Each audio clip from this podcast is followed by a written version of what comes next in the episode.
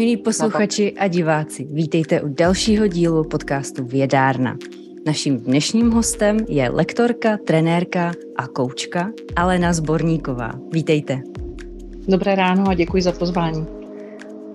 Začněme rovnou u toho, eh, kdy za vámi lidé přicházejí a s čím. Proč vůbec volí, eh, proč vůbec se na vás obracejí s prozbou o pomoc? Tak těch situací, kdy se na mě klienti obracejí, je poměrně hodně. A to spektrum je poměrně široké. Od úplně takových těch běžných pracovních věcí typu eh, nezvládám svůj diář, eh, nezvládám svůj time management, přes komunikační situace, nedokážu se s někým domluvit, až po stress management nedokážu se vypořádat s nějakou situací. Mm-hmm. Uh, to jsou ty vlastně nejčastější situace, které teď řeším. Mm-hmm. A co je vaším cílem, když eh, vás někdo osloví, tak eh, dá se to nějak generalizovat? Co je vaším cílem mu dát? E, dá, i když ten můj cíl není tak podstatný, nejpodstatnější je cíl toho člověka. A nemysli, nemám teď na mysli cíl typu chci zvládat svůj diář, chci umět mluvit s touhletou osobou, ale cíl chci skutečně se sebou něco udělat tak ten je klíčový. Pak je ten druhý, o kterém jsem mluvila, naučit se komunikovat třeba nebo naučit se pracovat s tím časem. A ten můj cíl, který je tak jako až za cíly toho klienta, eh, je, aby skutečně našel cestu. Hmm. Aby našel cestu. Ne třeba, aby si přesně ten diář vyčistil, ale aby věděl, jak, pokud se mu to bude opakovat, jak se k tomu postavit, jak se z té pozice oběti dostat do toho tvůrce. Tak to je mhm. můj cíl. To je, jste krásně popsala ten rozdíl mezi tím dát někomu něco, co má na krátkodobou dobu, co spotřebuje a naučit ho, naopak uh, naučit ho uh, znovu v té situaci už se zachovat jinak a vyřešit si to vlastně sám v budoucnu. Přesně tak. Uh, místo darování té ryby je učit chytat ty ryby. To mhm. sice těžký, ale má to pro toho klienta větší přínos. Mm. Když k vám uh, lidé přicházejí, nakolik vědí uh, jednak, co chtějí a jednak mm-hmm. to, co je čeká, jak vypadá ten proces vůbec?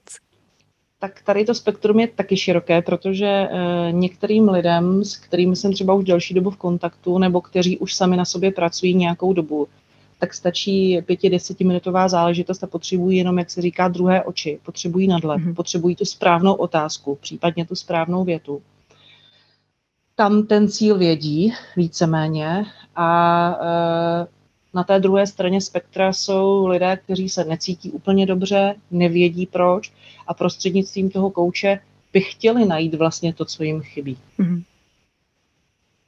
A mají jasno v tom, e, jak to vlastně bude probíhat, protože třeba z televize nebo ze seriálu, kde řada profesí je vyobrazená opravdu jinak, než to v praxi probíhá, tak vědí, co se bude dít.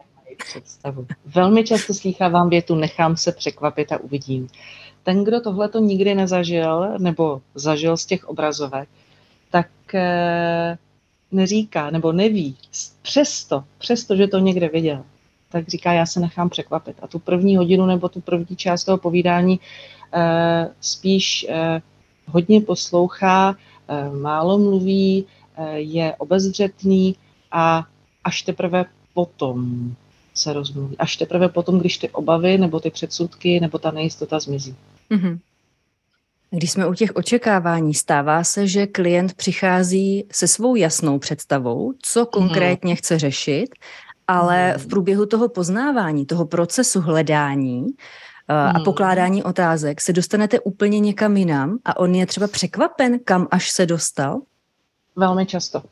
Velmi často. Když jsem tady před chvíličkou mluvila uh, o uh, dotazu nebo přání klientky, byla to klientka, neumím si poradit se svým diářem, uh, tak měla pocit, i já jsem na začátku měla pocit, i já jsem si domnívala, když bych se neměla domnívat, tak jsem se domnívala, že půjde jenom o time management. Mm-hmm. A dostali jsme se vlastně úplně někam jinam. Dostali jsme se do osobní roviny, respektive do osobního jeho života, nikoli pracovního, eh, ze kterého utíkala do té práce. A pokud by neodstranila tady tenhle ten důvod, ten útěk do té práce, tak by se jí nepodařilo zřejmě s tím diářem uh, pracovat vůbec. Hmm. Že by stejně počase vlastně sjela do toho útěku do té práce. Takže ano, eh, někdy se to může zdát na první pohled velmi jednoduché, eh, typy triky time managementu, pojďme se podívat na časový snímek, ale velmi často se ukáže úplně jiný zástupný důvod, který vlastně k tomu směřuje, nebo který k tomu navádí. Mm-hmm.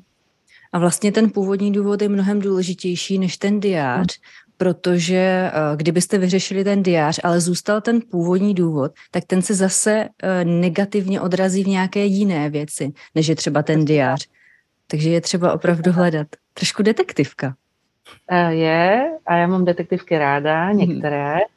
A je pro mě, nebo baví mě, hodně mě baví s klientama ty situace řešit v tom a poznávat, kde to je skryté. A hlavně je pro mě neskutečně nabíjící potom ta úleva pro toho klienta. Hmm. Je to možná bych řekla v 80, v 90% případů, že ten důvod je zástupný.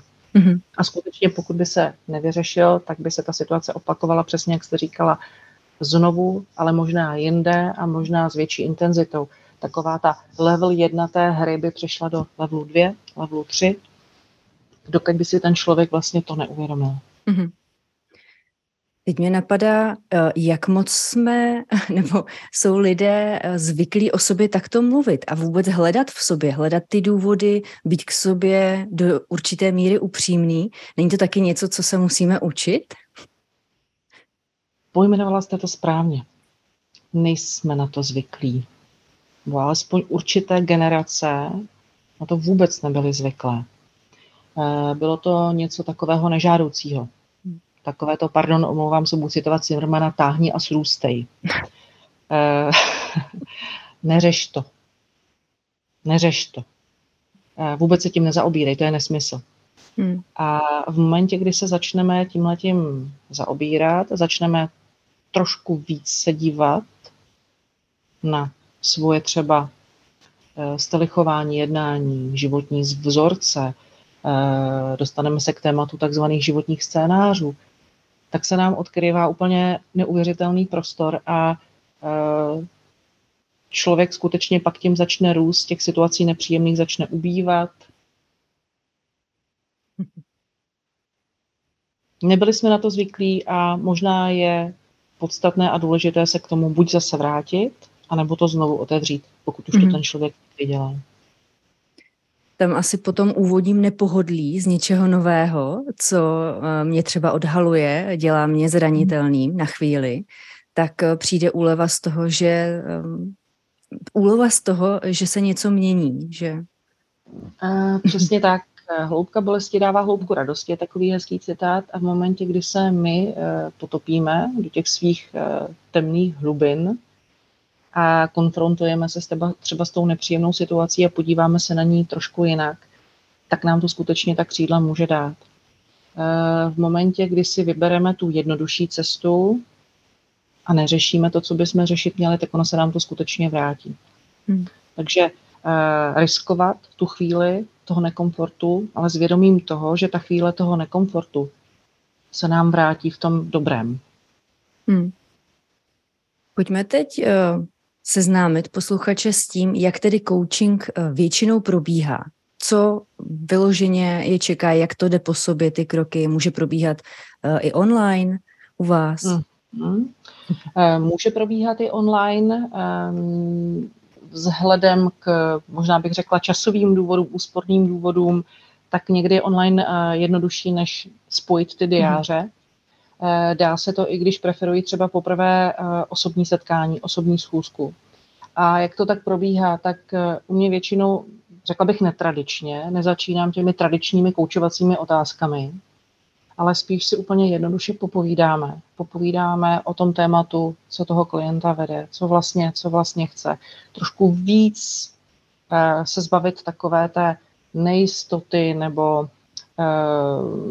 poznat sami sebe, protože pokud chcete s někým spolupracovat, a teď myšleno ne já jako coach s klientem, ale primárně ten eh, klient s tím coachem, tak si musíte sednout. Hmm. A v té první hodině s většinou, většinou uh, nedochází ke klasickému koučování hned, ale řekneme si, popíšeme si tu situaci, jaké jsou z toho cesty, co můžu nabídnout, jestli půjdeme klasickým koučováním nebo mentorováním, nebo jestli půjdeme do úplně nějakých jiných technik.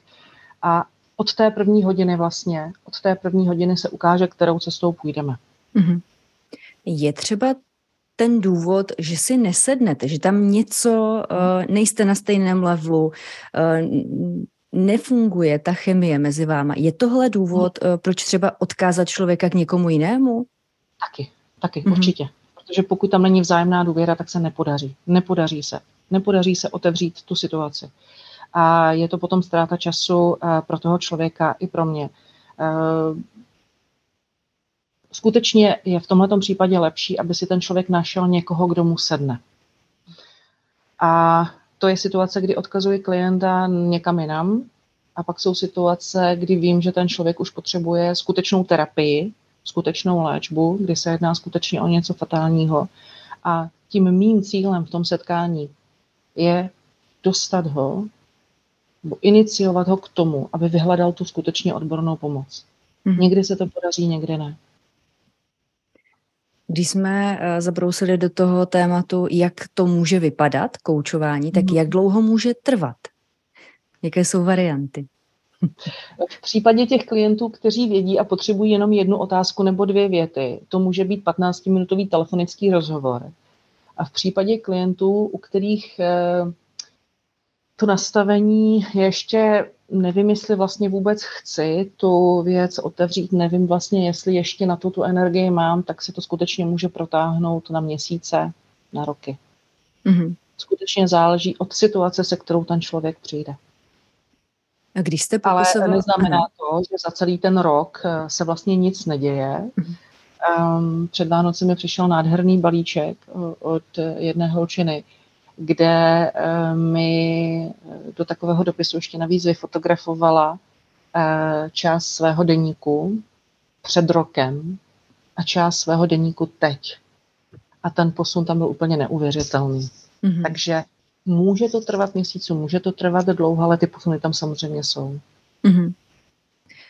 Teď ještě bych se vrátila k té části, kdy jste popisovala to první setkání s klientem, to, eh, jak se poznáváte, jak kdo hmm. funguje, na jaké úrovni, jestli si sednete. Tak stalo se, nebo stává se, že to už v průběhu um, toho koučování se ukáže, že tam je nějaký problém, nebo že to ne, nevíde, nebo klient změní svoje nastavení? Může to být, může to hmm. proběhnout. Může to proběhnout, ale většinou to nechám tak, že vlastně po té první hodině nechám klienta, jestli se mi pak ozve sám. Protože v momentě, kdy se ozve sám, kdy si to vlastně sám zváží, tak vím i já, že chce.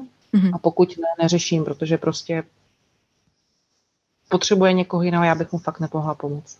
Mm-hmm. Které situace nebo problémy, když to tak nazvu, nebo výzvy, eh, jsou nejnáročnější k řešení nebo k najítí toho bodu, kdy klient je spokojen, toho cíle? Uh, nejnáročnější, tak pokud se jedná o souhrn eh, nebo o uh, situaci, kdy se sejde několik témat najednou, tak uh, jenom z hlediska rozfázovávání nebo řešení té situace je to náročné. A pak právě, já už jsem to zmiňovala, situaci, kdy člověk skutečně jako vnitřně vlastně nechce. On vědomě chce ty věci řešit, ale podvědomě na to ještě není připraven. A tam je to ta situace nejnáročnější právě v tom, že musím nejdřív, nebo musíme nejdřív, pokud chce ten člověk, eh, otevřít i to chci v té podvědomé rovině. Mm-hmm. Je nějaký rozdíl mezi koučováním žen a mužů? Dá se to nějak generalizovat, nějaká specifika? Jo. Je. Eh, je. S ženami to většinou trvá déle, protože mají velkou potřebu mluvit. Větší než muži, dá se to tak říct. A eh, nemůžu to paušalizovat, jako nejde to úplně jako říct, že je to v každém případě. Ale někdy u ženy stačí naznačit a u muže je někdy potřeba úplně natvrdo pojmenovat. Mm-hmm. A jinak je úplně jedno, kdo je proti mně. Um, pokud je tam důvěra mezi náma dvěma, tak se otevře i muž. Mm-hmm. Konec konců, když člověk najde správnou, správnou šňůrku, za kterou zatáhnout, tak se začne rozplétat jakékoliv klubičko. Přesně tak, přesně tak. Eh, jak se stavíte k různým typologiím nebo jak to lajci říkají, škatulkováním, kdy mohou pomoci eh, být pomůckou a kdy naopak škodí? A využívám. Já určitě využívám typologie při školení. Eh, vycházím z transakční analýzy. Těch typologií je mraky. Barevná typologie, živly, sangviny, cholerik a tak dále, ale oni se vždycky setkávají na stejných věcech.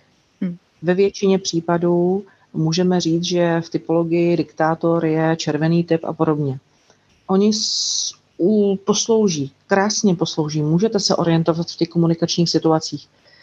Nikdy ale nesmíte vzít jako dogma, protože v momentě, kdy si někoho označíte, eh, to je eh, diktátor, to je dominantní typ, to je velké ego, to je červený ředitel příklad, nemůžete mít jistotu, až pojedete příště, jestli náhodou ten, eh, pokud budeme používat barevnou typologii, ten červený ředitel nezezelenal nebo, nebo nezmodral. Takže ano, dají se využívat, je to výborná pomůcka, ale v momentě, kdy je vezmeme jako dogma a toho člověka si skutečně hodíme do té škatulky, tak to není dobře. Mm-hmm. Ono to pak zřejmě blokuje i vůbec vývoj toho člověka, který by byl přirozený, ale on se tam třeba nepustí. Protože jsem přece tahle tak. kategorie. Přesně tak. Uh, existuje taková krásná věta z jednoho filmu. Vidíme, co čekáme, že vidíme. A nádherná scénka. A to je přesně ono. V momentě, kdy my jedeme za uh, člověkem nebo uh, komunikujeme s člověkem, o kterém si říkáme, že to je agresivní, opravdu velké ego, tak ale tam neuvidíme tu jeho dobrou stránku. Hmm. A ta komunikace půjde tím nedobrým směrem. Hmm. A není to jeho vina, je to naše vina, protože jsme se neotevřeli úplně mu. Hmm. Když mluvíme o práci na sobě, tak hmm. předpokládám, že je mnohem snažší pracovat na něčem, co si uvědomujeme, na, ně, na něčem vědomém, než zabrousit do věcí, které si zatím neuvědomujeme. Dá hmm. se pracovat i s tím z vaší pozice? Dá.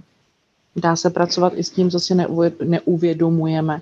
Důležité je zvědomit to důležité je to zvědomit. Eh, zase použiju, použiju citát, eh, pokud vám jeden člověk řekne, že jste kůň, neřešte to. Pokud vám dva lidi řeknou, že jste kůň, neřešte to. Pokud vám tři lidi řeknou, že jste kůň, kupte si sedlo. A to je ta situace, že my to třeba dvakrát nevidíme, tu jednu věc, ale když už se v tom, nebo s tím setkáváme po třetí, po čtvrtý, po pátý, tak bychom se měli podívat, jestli tam skutečně není náš nějaký ten nevědomý vzorec. Mm-hmm.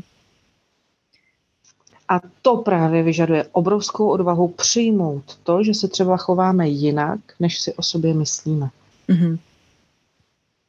To překvapení může být někdy docela drtivé, když se opravdu sejde více podnětů a ten člověk si to o sobě nikdy nemyslel. A teď to tomu. Uh, přesně tak. A mezi náma na to třeba kouč není potřeba. Někdy stačí se podívat na vlastní dítě, které mhm. věty používá, jak se chová. A nebo se podívat na to, co nás štve na druhých lidech. Protože to je to, co bychom měli řešit. Mm-hmm.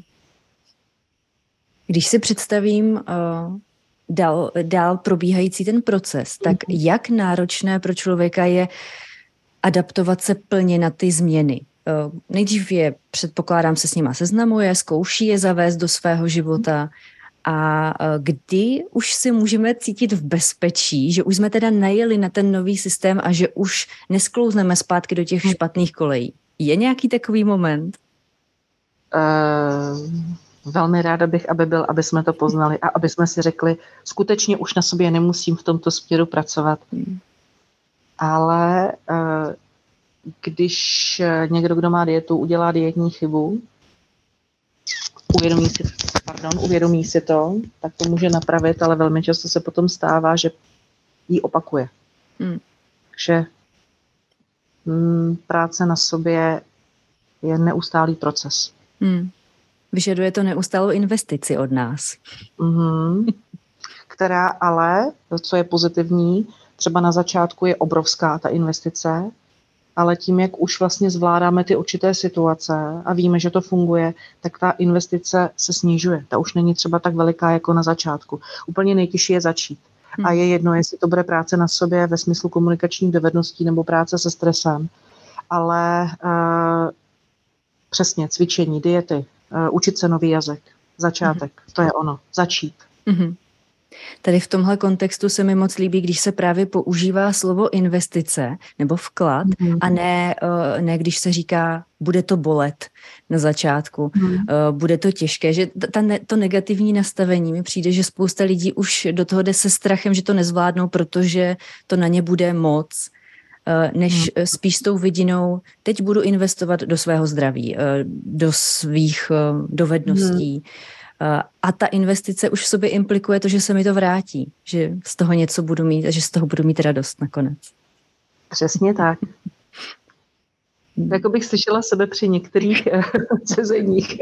Vidíte, jak jsem se na vás, na vás navázala. Ne, tohle je úplně úžasné téma a myslím si, že v dnešní době, kdy spousta z nás eh, pod tlakem okolností, pod hmm. tlakem eh, z práce, doma, povinností, hmm. jak se od nás očekává spoustu věcí, tak hmm. přicházíme na to, že tyhle dovednosti, pracovat se sebou, pracovat hmm. na sobě, že se bez toho neobejdeme. Přesně tak. Přesně tak. Teď k náročnému bodu uh, pro lajka, no. který uh, třeba po dnešním rozhovoru by si řekl, jo, tohle je pro mě, tady mám věc, no. která se na to hodí uh, k řešení. Jak si najít toho pravého kouče, ještě když jsem ho neviděla, mám k dispozici internet nebo telefon, po čem šáhnout? Reference. Reference. Reference.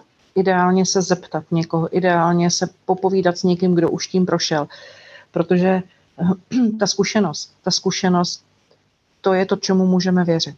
To je to, čemu můžeme věřit.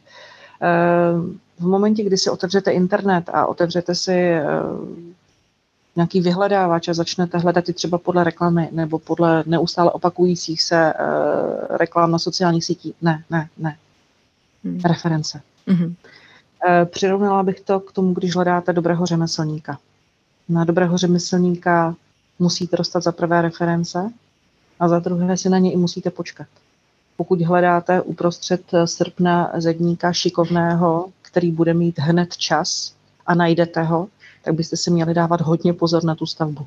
Mm-hmm. Eh, je něco, co mají lajkové ještě bez zkušenosti eh, s poradenstvím, s konzultacemi, eh, tendenci podceňovat, nebo je nenapadne, že by se na tohle měli dívat, ale z vašeho pohledu je to důležité, důležitý indikátor, který bychom neměli pomíjet při výběru konzultanta? Podle mě dobu, dobu kterou se tomu věnuje. Dobu, dobu kterou se tomu věnuje. Hmm.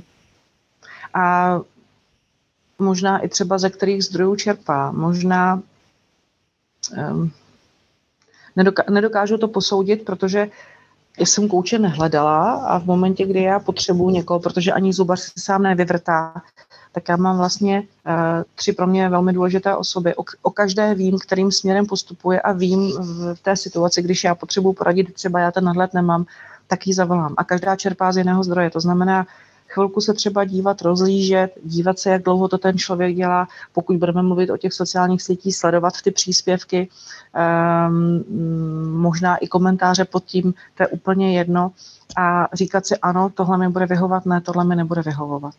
Mm-hmm. Teď mě napadlo, jak jste zmiňovala, eh, že s některými lidmi stačí jenom chvilkový hovor, už se znáte, víte, jak mhm. fungujete, oni vědí, mhm. co chtějí. Ehm, máte klienty, které už máte opravdu roky uh, a um, znáte se, jak jste říkala, no. víte, v čem si můžete pomoct, nebo v čem vy můžete pomoct no. a uh, sem tam se prostě znovu spojíte? Mm-hmm. Taky to tak je. Mm-hmm. Ta, taky to tak je. A vlastně naskočíme tam, kde jsme před tím časem přestali. Mm-hmm. Když už vlastně víte, znáte, znáte tu, to, co ten člověk uh, řešil, to, to, čím prošel, tak opravdu někdy stačí opravdu jedna jediná věta. Jedna jediná otázka. A někdy může být i ostřejší. Většinou dodržuji takovéto Jeden klient kdysi dávno řekl, že jsem příjemně náročná, takže dodržuji to příjemně náročné, abych nepřekročila tu hranici. A u těch klientů, se kterými se známe už delší dobu, tam už někdy jsem i ostřejší. Mm-hmm. Ale tam už ty hranice asi máte nastavené na základě toho, že se opravdu znáte. Přesně tak, mm-hmm. přesně tak. Já bych ještě otevřela jednou to téma nedůvěry eh, ze strany klienta, eh, z pravidla, když přichází poprvé. Umím si představit, že u některých lidí, eh, třeba i na základě toho, co ví z médií, nebo hmm. slyšel nějakou, nějakou, nepříjemný, nějakou nepříjemnou story od známých, nepříjemnou zkušenost. Hmm. Jak pracovat s někým, u koho ta nedůvěra je hodně zarytá? Jak ji narušit, jak s tím pracovat s takovým člověkem? Uh, žádnou techniku nepoužívám, jsem přirozená, protože to je jediná cesta. Hmm. To je jediná cesta. A buď ten člověk tu důvěru nabíde, nebo ne. Nemůžu toho člověka přes jeho nastavení tlačit hned na začátku. On hmm. musí mít důvěru. Takže za mě uh, přirozená, přirozená, ukážeme si, co jde, co nejde. Ukážeme si, co je potřeba vložit do toho, do toho podniku svou vůli, co složku musí ten člověk vložit a sám si zváží, jestli chce nebo nechce. Mm-hmm. Teď na to pravděpodobně navážu. Co je bezpodmínečně nutné, aby koučování nebo konzultace, trénink e, zabral? Aby to přineslo, nebo aby to mělo šanci přinést pozitivní změnu? Uh, důvěra, vlastní iniciativa a začít s čímkoliv ale začít. Mm. A já vždycky na konci tréninku říkám větu, kdyby vám jedna jediná věta pomohla, tak budu ráda. A to bych možná, to bych možná eh, tady zmínila, kdyby jednu jedinou věc ten člověk začal dělat, na té věci se přesvědčí, že to funguje a pak se může rozvíjet dál. Hmm. To znamená důvěra a začít zkoušet. Maličkost, jednu jedinou věc. Hmm. Teď, jak vás poslouchám, tak čím dál tím víc mám uh, úctu ke všem, kteří do toho jdou a mají tu odvahu uh, hledat, uh, v čem se zlepšit, uh, v čem růst, uh, vůbec podívat se do sebe.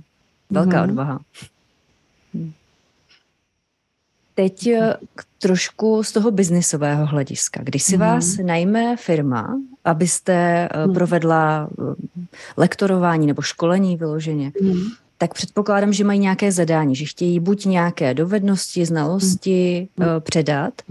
Mění se nějak to zadání od firm v poslední době? Chtějí něco jiného, než chtěli třeba před deseti lety? Uh, tak, já vám můžu dát tu odpověď za sebe, ale tady si nejsem jistá, jestli je to tím, že se to změnilo u firm, anebo že jsem třeba tu změnu z těch školení jakoby provedla u sebe já. Tam vám mhm. nedokážu říct, čím to je. Ale úplně prvotní ty tréninky, které byly před 20 eh, lety, třeba budu říkat, tak byly čistě na tvrdé dovednosti.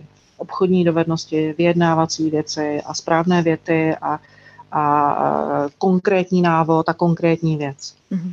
A hodně firm uh, začalo si uvědomovat to, že je potřeba skutečně pracovat s těmi lidmi a upravit to jejich vnitřní nastavení, změnit ten postoj k té situaci, změnit třeba ten postoj k té práci, změnit ten postoj třeba k tomu prodeji a pak teprve se obrátit na ty prodejní dovednosti, třeba příklad.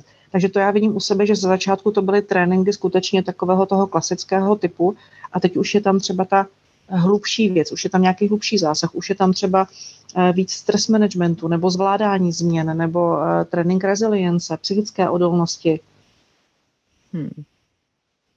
Ale zase, jak jsem říkala, nevím, jestli je to u všech, anebo jenom u mě. Mm-hmm.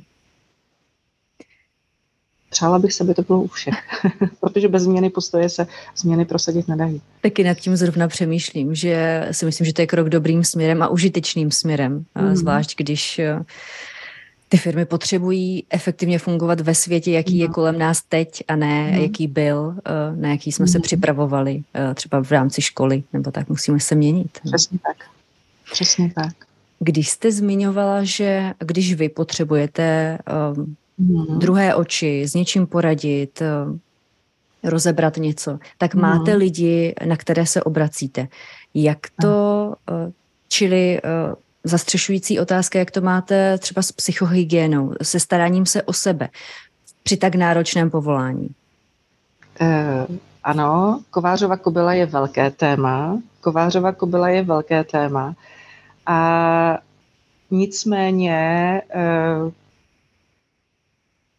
jak to, jak to říct kulantně, eh, kážu vodu, piju vodu. Pouze někdy jsou situace, kdy právě tu třeba překročím tu hranici, kdy eh, nedokážu říct ne a přestože vím, že bych si tam ten den měla nechat volný, tak si tam ten trénink dám a pak třeba potřebuji i já, eh, aby mi někdo řekl, hele, jako mm, takhle ne. Mm-hmm. Ale jak to mám já s psychohygienou, kážu vodu, piju vodu a lezu do ledové vody. O, fyzicky? Nebo fyzicky. je to metafora? Perfektní. Mm-hmm. Teď přemýšlím, jestli, jestli budu, eh, bude nějaká follow, follow-up otázka. Lezu do strané vody. To je taky jedno z velkých témat, které, ehm, eh, které v poslední době se objevily ohledně propojování toho, jak tělo eh, a hmm. Psychika je propojená a jak si můžou navzájem pomoci v některých situacích. Takže otužování za sebe doporučujete.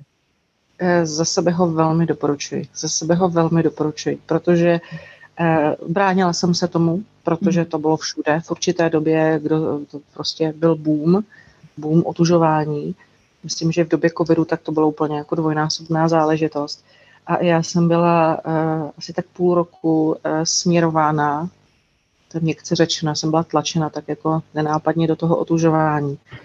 A uh, příjemně tlačená a až jsem to zkusila i já a zjistila jsem, jak je to neuvěřitelně přínosný nejenom pro hlavu, ale právě i pro to tělo. Mm-hmm. Uh-huh.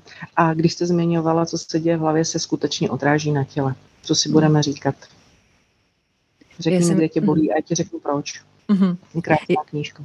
Jo, já si myslím, že poslední době čím dál tím víc lidí objevuje to propojení. Eh, často přes, eh, přes to, že eh, je trošku kousne do zadku něco, co zanedbávali nebo co nepohlídali včas v tom levelu jedné, jak jste říkala. Hmm. A teď v tom nějakém vyšším levelu už je, je ta náročnost obrovská. Ale je dobře, že, že si to zvědomili. Když se vrátím k tomu, jak jste říká, je mhm. důležité si tu věc uvědomit, než s ní začnu něco dělat. Eh, my to máme nastavené tak eh, jako lidi, myšleno obecně, že v momentě, kdy nám, samozřejmě někteří, eh, když nám svítí oranžová kontrolka v autě, tak už voláme, mm-hmm. okamžitě voláme nebo slyšíme zvuk na kole, který neznáme a už voláme tomu automechanikovi. Ale když nám začne blikat oranžová kontrolka na nás, tak to přehlížíme a ona pak přijde ta červená a když přihlídneme i tu červenou, tak eh, x lidí prošlo, si, prošlo vyhořením nebo prostě skolabovali, protože to neřešili, protože měli pocit, že to utáhnou, že to prostě zvládnou, že to dají. Mm-hmm. A měli bychom se naučit i vnímat právě ty kontrolky. Mm. Na to vlastně navazuje hezky další otázka. Čím podle vašich zkušeností mm. se lidé nejčastěji komplikují život, stěžují život? Myšlením. Myšlením. Eh, myšlením za tři rohy, za čtyři rohy, co by bylo, kdyby, co bude, co nebude. Eh, a dokážou si vytvořit, i když se vlastně vůbec nic neděje, tak si dokážou vytvořit sami tím myšlením velmi, ale velmi nepříjemné situace. Hmm. Nemluví o tom, že na ty představy už uh, i tělo reaguje chemicky, čili zase tam přesně máme tak. to propojení, které není úplně to, co chceme v tuhle chvíli. Přesně tak, přesně tak. Eh, nehledě na to, že pokud se něčeho bojíme, už v Bibli je napsáno, eh, čeho jsem se nejvíc obával, se stalo, tak přesně v momentě, eh, já, já to propojím trošku do jakoby, uchopitelných věcí, v momentě, kdy se něčeho bojíme, tak se na to paradoxně zaměříme. V momentě, kdy se budu bát, že dítě zalehne a nepůjde a bude nemocné, tak to, to jsou takové to otázky, nebolí tě hlavička a ne, nebolí tě tohle a nebolí tě tamhleto a tu pozornost tomu dítěti zaměříme přesně třeba na ty věci. Nebo uh, možná jednodušší, jednodušší příklad, pokud máme strach, že na nás je někdo naštvaný, taková jednodušší příklad bych řekla, uh, vy, vy budete ta kamarádka, u které mi pracovaly ty, ty uh, bujné představy, že je na mě naštvaná, tak můžu tu komunikaci začít a nestalo se něco, opravdu jsem nic neudělala, jsi v pohodě, uh, nemáš nějaký výhrady vůči mně hmm. a tohle budu dělat pět minut a začnete na mě být naštvaná. Takže proto říkám myšlení. Nejvíc hmm. si komplikujeme život přílišným myšlením, než aby jsme třeba někdy ty věci pustili, nechali plynout, anebo se na ně podívali s odstupem. Uh, Radkin Honzák říká, že věda je složité, zlouhavé a finančně náročné vysvětlování pranosti, krčení a pohádek. Takže ráno moudřejší, večera a podobně. Mm-hmm. Dá se říct, v čem je náročné koučovat sám sebe, nebo potom v případě klienta, když už je po, eh, po coachingu, tak eh, opravdu hlídat si sám v sobě ty změny, to, co bych si měl hlídat. V čem je to nejnáročnější? U sebe nebo u klienta? Eh, u sebe, u, u, u jednotlivce. Mm, hmm. Dát si na sebe ten čas a nevysvětlit si, že jsou jiné důležité věci. Hmm. Fakt si dát sebe na první místo. Hmm. Jo, to je pravda, no. Jo. Máme tendence v tom to-do listu mít takové ty uh, všechny jiné možné věci vnějškové. Mm-hmm. A uh, když si najdu čas, tak teda udělám něco tady pro sebe. Mm-hmm. To je mhm. hrozný, když si najdu čas. Obrácení si to postavit. Um, kdysi dávno jsem nerozuměla tomu, proč, když je matka s dítětem v letadle, kdysi dávno, proč má nasadit masku první sobě. Hmm. A v momentě, kdy já jsem skončila na jednoce intenzivní péče a doma jsem měla desetiměsíční dítě, tak jsem pochopila, proč si ta matka musí nastavit tu masku pro sebe. Hmm. To je výborný příklad. Tady v podstatě pro tu situaci, eh, kdy eh, sebe upozadujeme, v tuto hmm. chvíli si říkáme na chvilku, teď, jednou, pro teď, hmm. teď prostě potřebuji řešit něco jiného. A ono to může sklouznout velmi často k tomu, že se to potom odsouvá velmi dlouho. Přesně tak. Přesně tak. E, I díky těm prožitkům, který mám za sebou, kdy jsem si tím prošla, kdy jsem si prošla tím, že vlastně není možný sebe dát na první místo, nebo není možný tohle udělat. A prožila jsem ty situace, co jsem prožila, tak ty klienty teď líp chápu a vím, co vlastně prožívají a nebo tuším, co prožívají, dokážu to s nás pochopit a pak s nima s nás pracovat. Mm-hmm. Například stejně jako Dan Horina, který měl za sebou bujarou historii rockera, Peťáka, tak dokáže právě pracovat s těmito klienty. Mm-hmm. Teď mě napadla otázka, spousta lidí uh, žije v tom, že na něco nemají buňky, něco jim nejde a že to je konečná, mají třeba slabou vůli, uh, bylo jim to říkáno, tak teď to sami v sobě uh, mají jako mm. dogma. Uh, co tyhle ty uh, věci, představy o sobě uh, vystavěné hranice eh, dělají s naší schopností pracovat na sobě a zlepšit svůj život? Blokují to. Vy jste teď řekla krásnou věc, slabá vůle a e, před Vánocem jeden klučina řekl, já mám silně, vy... chtěla jsem silné stránky po něm a mi řekl, já mám silně vyvinutou slabou vůli. A v momentě, kdy máme silně vyvinutou slabou vůli, tak ten e, kouč nebo ten konzultant na té druhé straně by e, měl pomoct, tu odvahu dodat, aby ten člověk právě v tom třeba tom jednom jediném případě to vyzkoušel. A když zjistí, že to jde, tak mu to může pomoct, tu vůli mm. a ten, ten zájem tam dát. Ale bez vůle, bez, bez opravdu vkladu té investice toho člověka to možné není. Mm to, teď jak to poslouchám, eh, mi hodně, mě hodně přivádí k sebevědomí, k tomu, mm. že to je třeba taky nějak získat nebo vypěstovat si, eh, seznámit se vůbec s vlastním sebevědomím, jak na tom je, jak se mu daří. A pokud když, ho najdeme. No, um, když se člověk dívá zpátky na uh, svoje vlastní zkušenosti, uh, mm. neúspěch, na to, co je mu říkáno okolím, o něm mm. samotném, tak s tím sebevědomím je to někdy velmi nehezky provázané a je třeba taky začít trošku pěstovat, aby rozkvetlo. Přesně tak, přesně tak. A já bych si s dovolením vzala takovou pomůcku, tady já si ji mhm. sundám ze stromečku. Když se narodíme, tak to sebevědomí je v pohodě. Tak máme takové to zdravé ego.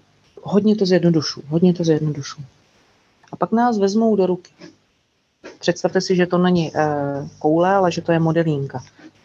Maminka, tatínek, sourozenci, učitelky, sousedé, e, kamarádi a tu modelínku zmačkají. A o to sebevědomí můžeme právě takhle velmi jednoduše přijít. Někdy nás jenom lehce pomačkají, někdy nás zmáčknou hodně. A ten cíl toho, nebo ten smysl toho fungování nebo toho rozvoje je tu modelínku zpátky si vyrovnat, aby to sebevědomí, to ego zůstalo zase zdravé. A každý si nese nějaký kříž, každý si něčím prošel, úplně každý, ale proti vlastně tomu kříži je daná vždycky nějaká ta dovednost, vždycky nějaká extrémně silná stránka, kterou třeba může právě využít na vyřešení nebo na zpátky sformování té svojí kuličky. Mm-hmm. To je... Vědomí je velké téma. Mm-hmm. Jenom tak mm. plus minus tuším 10% lidí by bylo v tom zdravém egu. Mm. Musí k tomu v tom životě dospět si ho vyrovnat. A zase tam asi nemáme vůbec žádnou jistotu, že tak, jak jsme si ho teďka eh, vypiplali, že takhle zůstane, když se na něj přestaneme soustředit a starat se o něj. Přesně tak, přesně tak. Teď mám takovou otázku eh, generalizační, globální. Máte něco, co bychom, nebo napadá vás něco, co bychom všichni se měli naučit nebo měli umět, abychom žili spokojenější život? Úplně všichni. Naučit se být šťastný. Bez externích zdrojů.